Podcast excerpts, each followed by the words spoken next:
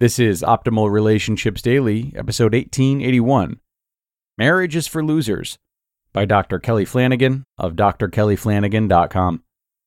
Hello, everybody. Happy Sunday, and thanks for spending some of your weekend with us here on ORD. I'm Greg Audino, your host and narrator, and I'm so glad to be back with you once again, sharing more wonderful content that is all about relationship building. The article we'll look at today comes from Dr. Kelly Flanagan and his really interesting perspective on marriages that is sure to get you thinking. And as always, I'll have my own commentary at the end. So without further ado, let's jump right into it and optimize your life. Marriage is for Losers by Dr. Kelly Flanagan of drkellyflanagan.com.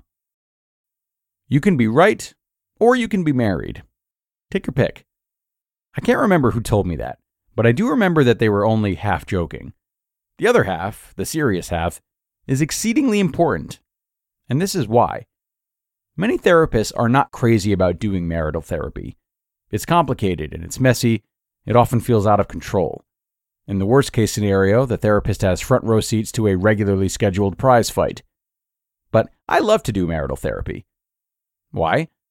Eh, maybe I enjoy the work because I keep one simple principle in mind.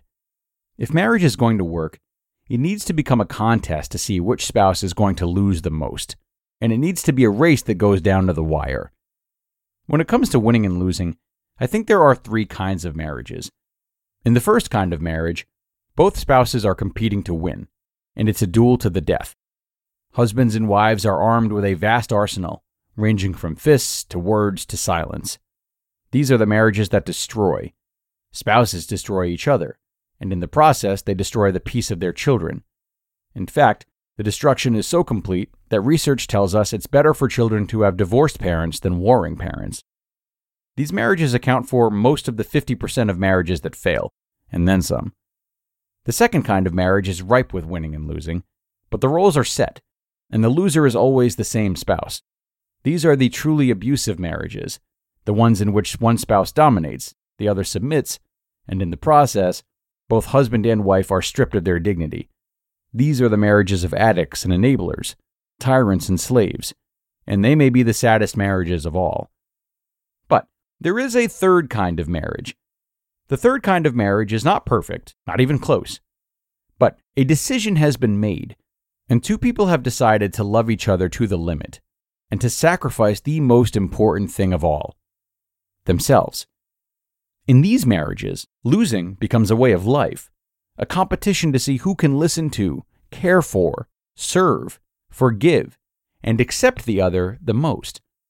The marriage becomes a competition to see who can change in ways that are most healing to the other, to see who can give of themselves in ways that most increase the dignity and strength of the other. These marriages form people who can be small and humble and merciful and loving and peaceful and they are revolutionary in the purest sense of the word. Because we live in a culture in which losing is the enemy, except in Chicago, where Cubs fans have made it a way of life. We wake up to news stories about domestic disputes gone wrong, really wrong. We go to workplaces where everyone is battling for the boss's favor and the next promotion. Or we stay at home, where the battle for the Legos is just as fierce. Nightly, we watch the talking heads on the cable news networks, trying to win the battle of ideas, although sometimes they seem quite willing to settle for winning the battle of decibels. We fight to have the best stuff and the best name brands, and when we finally look at each other at the end of the day, we still fight because we are trained to do nothing else. And usually, we've been trained well. In the worst of cases, we grew up fighting for our very survival, both physically and emotionally. But even in the best of situations, we found ourselves trying to win the competition for our parents' attention and approval, for our peers' acceptance, and for the validating stamp of a world with one message win.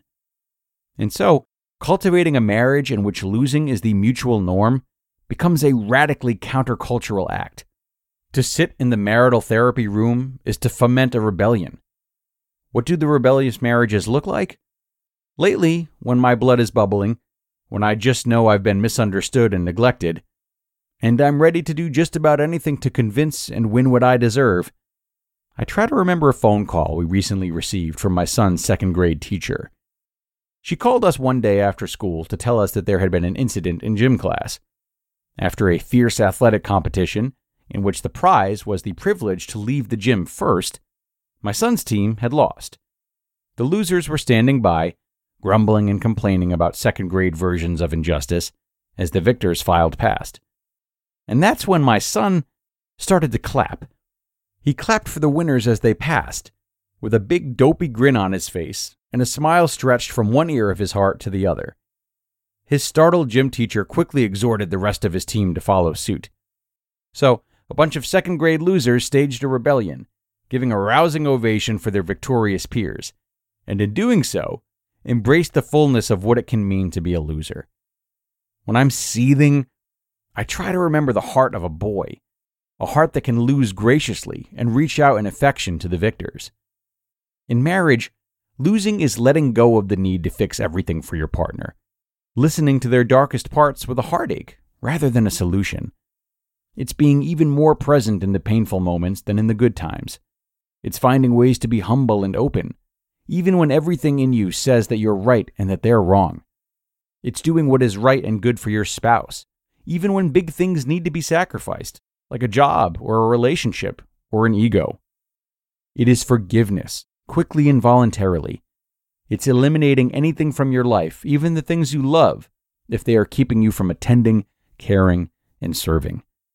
It is seeking peace by accepting the healthy but crazy making things about your partner. Because you remember, those were the things you fell in love with in the first place. It is knowing that your spouse will never fully understand you, will never truly love you unconditionally, because they are a broken creature too, and loving them to the end anyway. Maybe marriage, when it's lived by two losers in a household culture of mutual surrender, is just the training we need to walk through this world a world that wants to chew you up and spit you out, without the consent of fear getting the short end of the stick. Maybe we need to be formed in such a way that winning loses its glamour, that we can sacrifice the competition in favor of people. Maybe what we need, really, is to become a bunch of losers in a world that is being torn apart by the competition to win. If we did that, maybe we would be able to sleep a little easier at night, look our loved ones in the eyes, forgive and forget, and clap for the people around us.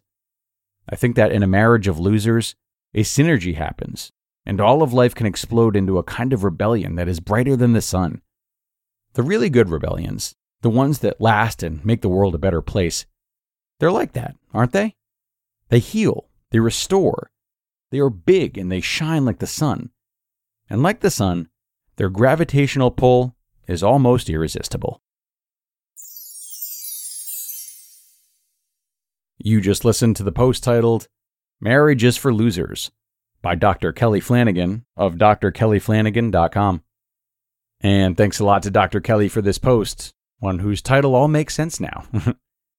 I really enjoyed his interpretations of the three different kinds of marriages that he described. I found myself really resonating with the first one, the one about warring parents, as uh, that's really what I grew up around. And he was right about how it can be better for these types of marriages to end in divorce, especially for the kids. I distinctly remember the almost comically unexpected sense of relief that I felt when I found out that my parents were getting a divorce. And it never went away, it still hasn't. It immediately felt soothing, not just for me, uh, but at the same time, I remember thinking that it was likely better for them too.